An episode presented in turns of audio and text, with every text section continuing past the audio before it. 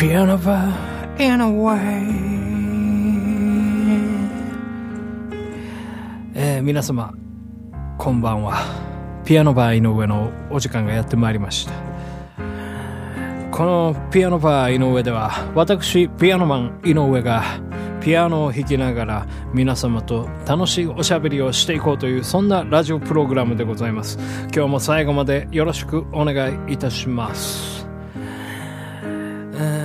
今日はねあれなんですよ。2020年12月31日ということでね大晦日なんですね。大晦日にこうやってね一人でねラジオを撮っているわけでございます。まあやっぱりね自分はラジオが好きなのでね今日は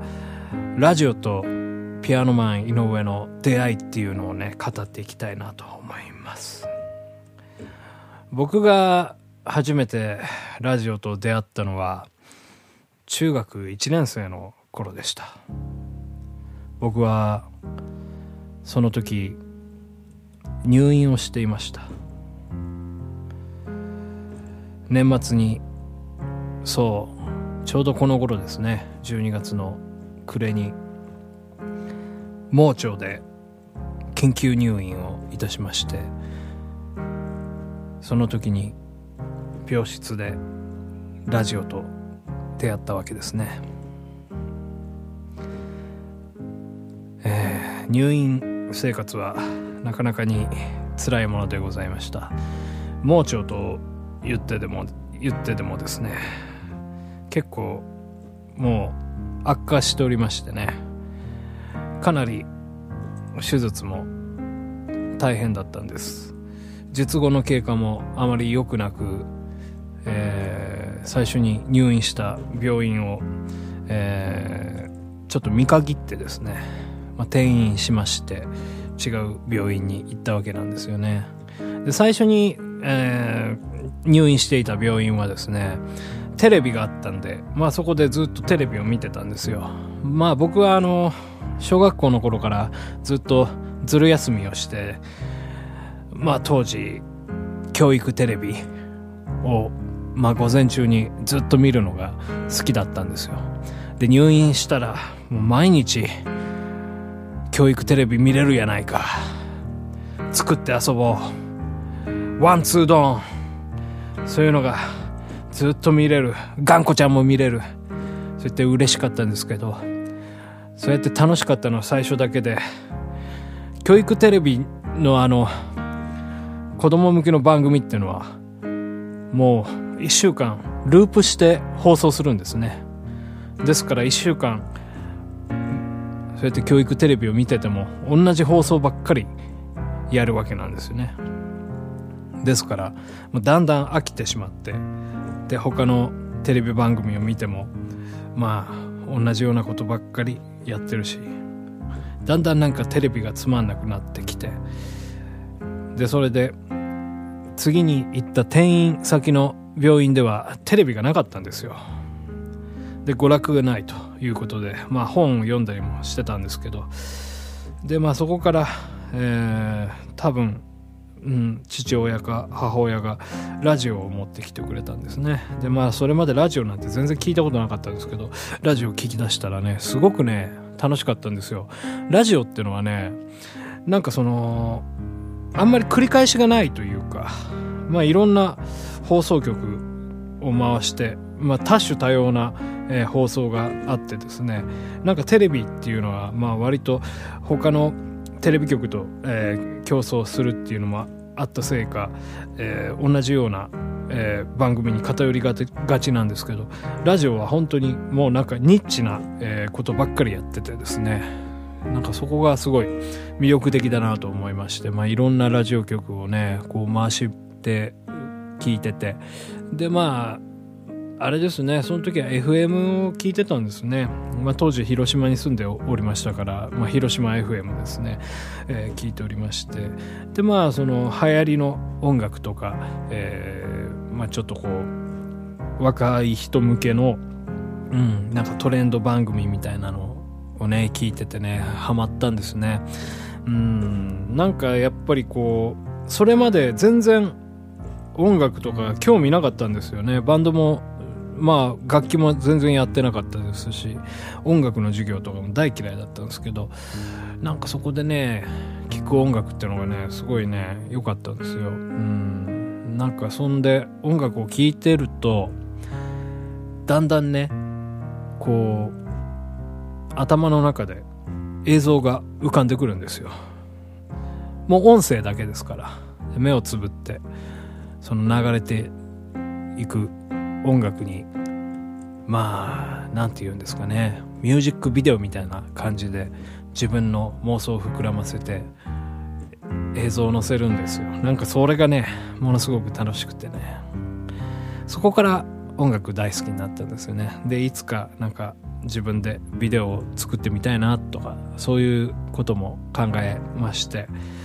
まあ今のねこの時代パソコンあればパソコンと、まあ、スマートフォン1台あればねもう映像も撮れますし動画の編集もできたりしてまあ割ともう簡単にそういうことができるようになってねまあ自分でもいろいろ映像を作ったりしてまあそれはそれでねうんまあなかなか難しいですけどうんまあ一つ夢が達成できたかなっていうふうにまあ自分の中では完結したんですけどうん。でまあそれからもう何十年も経って、まあ、何十年っつったら大げさですね、まあ、十何年ぐらいですかね。経ちましてね、まあ、ラジオ聞く機会もあんまり減ったんですよね。うん。なんですけどまたラジオ聞くきっかけになったっていうのが、えー、10年前もう約10年前に起こりました、えー、東日本大震災。あのー、頃ですね。うん。ラジオを聴くようになりました。まあその要は情報をね、まあ、手軽にというかまあその聞きやすいツールだなと思いましてラジオでまあそのまあそのあれですね、まあ、余震とかも多かったですからあの頃は、うん、それで情報を集めたりして、うん。まあ、この先どうなってしまうんだろうみたいなね、うん。今のやっぱりコロナ以上の不安があの当時はあったように思うんですよね。でまあそうやってラジオ聞いてて。まあ大体情報ばっかりだったんですよ。でまあそのねまあ皆さんも経験されたと思うんですけど広告とかもねもうずっと AC ばっかりでね「こんにちは」ありがとう、こんばんはにみたいなね、なんかそういうのばっかり流れている中でね、なかなかこう、まあ一つ、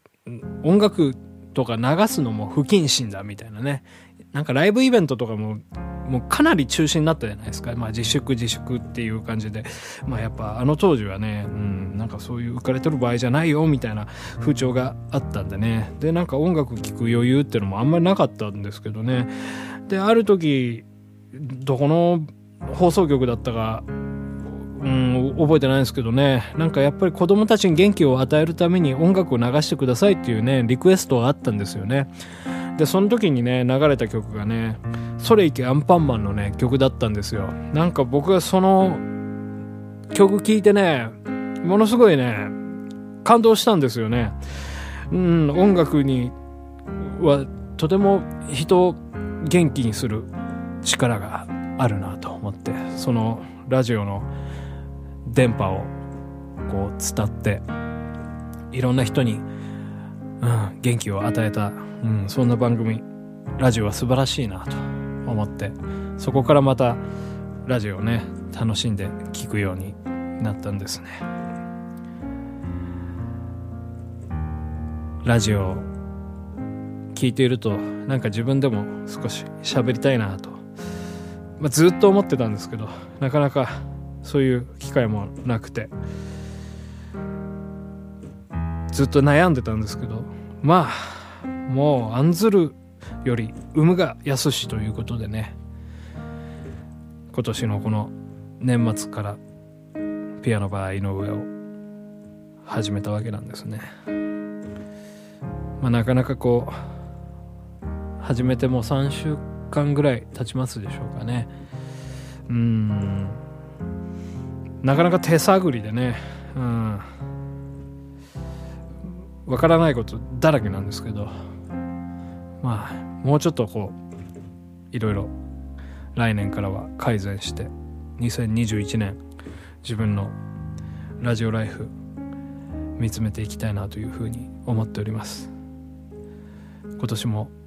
今年もじゃないわ。来年もよろしくお願いします。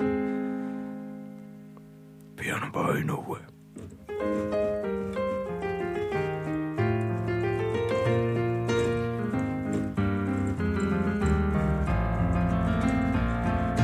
何が君の幸せ？何をして喜ぶ？わからないまま終わる。そんなのは嫌だ。忘れないで夢をこぼさないで涙だから僕は飛ぶんだ。どこまでもそうだ。恐れないでみんなのために。愛と勇気だけが友達さ。アンパンマン優しい君は。行けみんなの夢守るため。